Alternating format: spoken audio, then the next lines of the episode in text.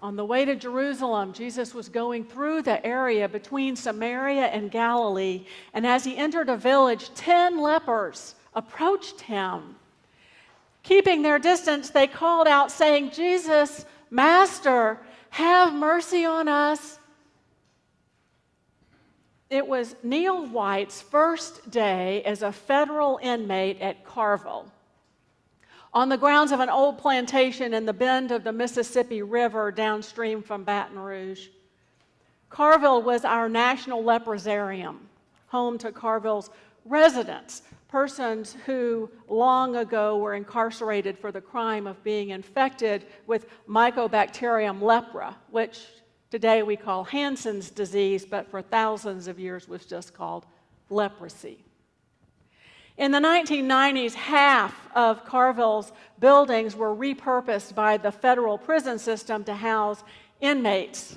Neil White, one of the prisoners, remembers his very first encounter with one of the Carville residents, an elderly woman who spent her days traversing the hallways and the gardens in an antique, hand cranked wheelchair. Slowly, Neil White writes, she cranked her way down the corridor. Passing me, she chanted, There's no place like home. Her voice was worn out, but sweet. There was something remarkable about this woman, he said, the way she held herself, her, her eyes. She seemed to possess this unwavering confidence, or maybe it was strength. And for a moment, Neil says, I had forgotten that she might be contagious. She was so vibrant. In spite of the separation, the strict rules keeping inmates away from residents at Carville, the white, uh, white and the woman became friends. And one morning, when he was working in the commissary and serving her her coffee, she shared her story over the cup. I was born in Abita Springs, Louisiana, she whispered, but this is my home. So White asked her, How did you wind up here? 1926. I was in grade school. She was 12 years old. A doctor came to our one room schoolhouse to administer shots. He saw some raised oval spots on my leg. My skin is brown, but the spots were white. He pricked the spots with a needle, and I couldn't feel anything. Next week, white man drives up, and I seen the Carroll boy pointing outside. Ooh, Ella, he say, bounty hunter fixing to carry you away. I look out and seen the man at the edge of the field leaning on his truck, wearing the dark glasses, arms crossed all tight. A hand painted sign, large enough to be seen from all the neighboring farms, was sticking out from the back of the pickup. Ella says, At the time, I couldn't read the word on the sign, but it said quarantine. The school teacher put a hand on my shoulder, pulled me up from my desk, and led me outside. The teacher walked me across the schoolyard toward the truck while all my classmates watched from the windows. The bounty hunter uncrossed his arms and pushed back his coat to reveal a gun, an exposed pistol. The teacher stopped, took her hand off my shoulder, and the man pointed to the back of the truck, and I climbed in. The man with the gun drove the truck to my, to my parents' farm and stopped in front of the house. It was a tenant house, a shack with two rooms and a stove on the front porch. The man walked to the back of the truck, grabbed a hammer and tacks, and picked up the giant quarantine sign, Stay put, he told her. Ella's father was as thick as an oak tree and tall enough to duck to get through his own front door. He farmed 20 acres of land. Her brothers helped with the crops, and Ella was looking forward to next year also helping out in the field. Hearing this hammer banging, her father comes in from the fields. My daddy come over to the truck Ella said, and picked me up. He carried me to the front porch and told me to go inside. When the bounty hunter finished nailing, he stared at Ella's father, and, who was standing tall and straight on the porch. Ella's father spoke first. She my girl. I'm going to take her. The man pushed his coat back like he had at the school, showed that pistol again, but Ella's father looked at the gun and repeated, I'm taking her. He must have known that this man wasn't even a real law enforcement officer. He's just uh, somebody, a hired hand, paid $10 a head for every delivery to the leper home. The bounty hunter held up his hand, three fingers outstretched. Three days, he said. If she ain't there in three days, I'll come for her. Ella's father didn't move. He knew the man would come back. $10 was a lot of money. The bounty hunter climbed in the empty pickup and drove away. We feasted that night, Ella said. Daddy killed a chicken. We had greens, biscuits, fatback, and pumpkin pie. We didn't eat like that except for Christmas, she said. That night, Ella's father handed her a burlap sack, and in it she placed two picture books, a copy of the Saturday Evening Post, her boots, three or four everyday outfits, and a yellow Sunday dress that had been belonged to a cousin but now belonged to Ella. The next morning, while everybody was still asleep, Ella and her daddy left in the dark. A neighbor's mule pulled their wagon. The trip from Abita Springs to Carville would take them two days.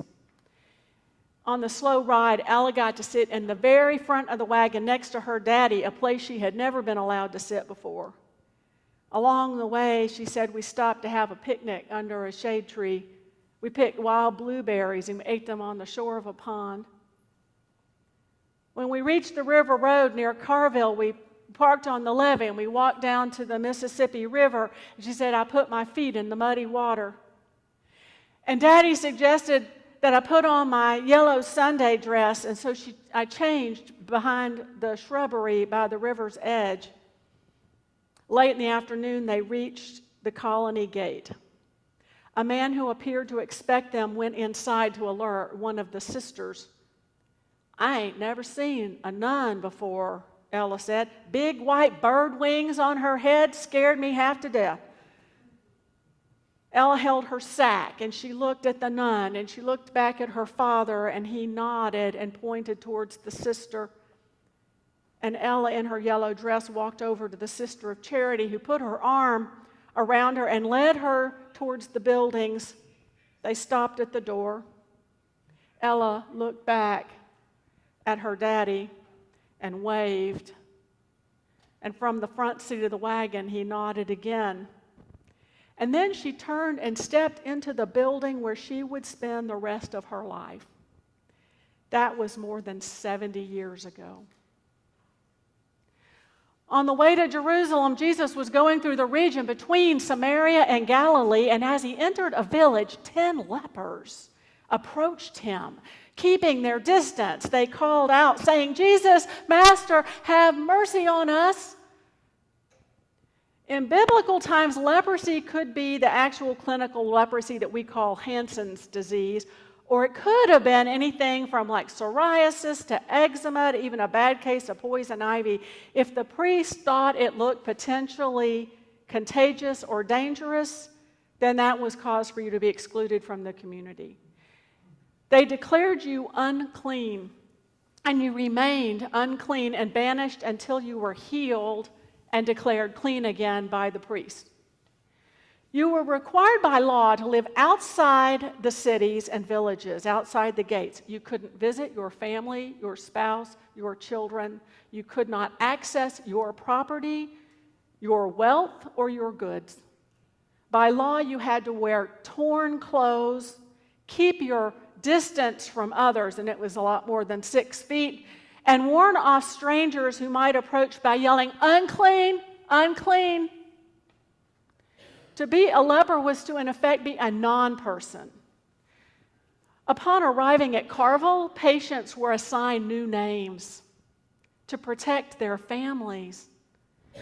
In the Bible, lepers are rarely, if ever, named. They become their diagnosis. They are simply a leper.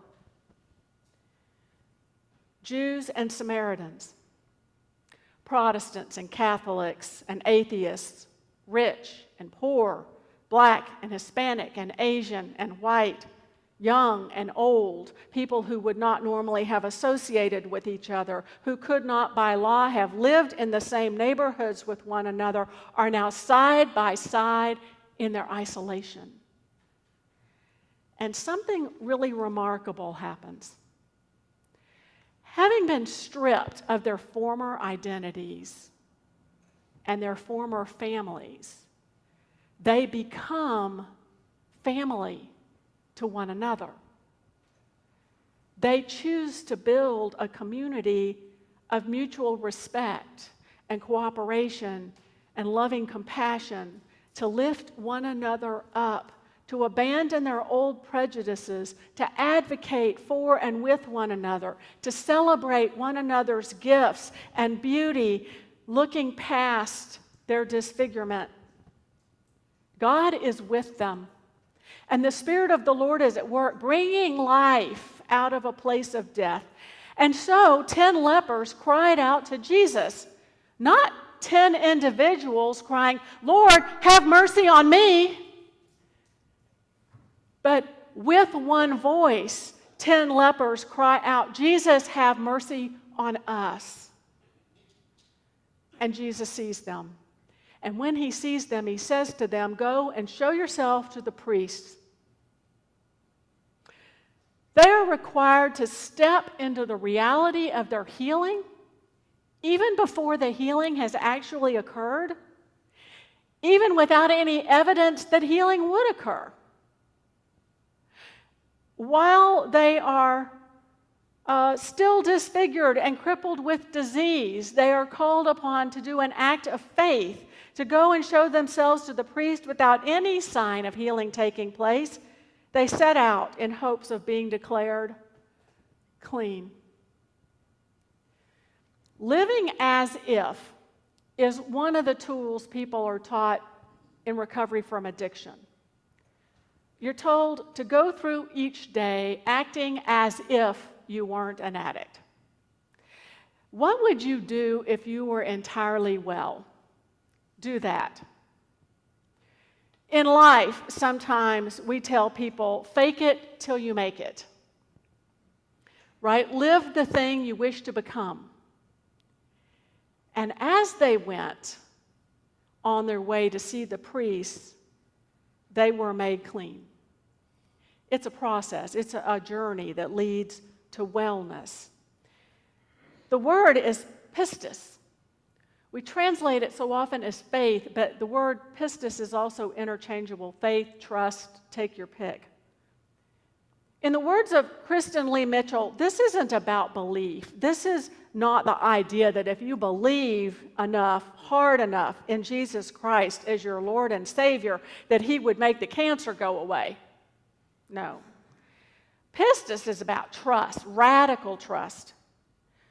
Faith is the life that we choose to live into when life seems impossible. Faith is placing the weight of your trust on the goodness and the loving kindness that's at the center of all reality, regardless of our personal circumstances. Faith is what allows us to move even towards our own death, trusting in the crazy, radical promise of new life in resurrection. Whatever your circumstances, she says, there's always an opening to new life which you can access through pistis, trust. Sometimes it can mean acting without belief. Sometimes it means acting as if you trusted in God, even if you aren't sure whether or not God even really exists. Brennan Manning writes To trust in the love of God in the face of the marvels cruel circumstances, obscenities, and commonplaces of life is to whisper a doxology in the darkness. Mitchell adds sometimes the darkness is all we can see, and a whisper is all we have to give. When we find ourselves in the midst of pain, or sickness, or danger, or grief, Jesus doesn't ask us to whitewash it, or deny it, or to analyze who's responsible for it, or to try to make it go away. The faith that Jesus calls us to only asks that we step into our own healing by continuing to move in the direction of life and love, especially when all hope seems lost. A woman named Ella lived her whole life that way. When she was young, she loved to run and dance and play, and she stayed on the move. But because of the Hansen's disease, her legs would get badly damaged, and Ella couldn't feel it. She didn't feel the pain.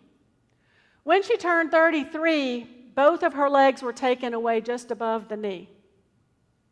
For the next 50 years, she meandered the halls and the gardens of Carville in her hand cranked antique wheelchair, devoting her life to welcoming new patients and visitors and even scary looking prisoners and delivering drinks to the residents who couldn't make it on their own to the canteen, smiling at everyone. White says Ella carried her leprosy like a divine blessing. She embraced the life that she believed God had chosen for her on earth. And as Ella says, Jesus is there waiting, and there ain't no leprosy in heaven. So it don't bother me none. Trust in the Lord will make you well before the healing even comes. God, Jesus, gave Ella a spirit of deep peace, a gentle wisdom, infectious joy, and boundless unconditional love. He'll do the same for you. Amen.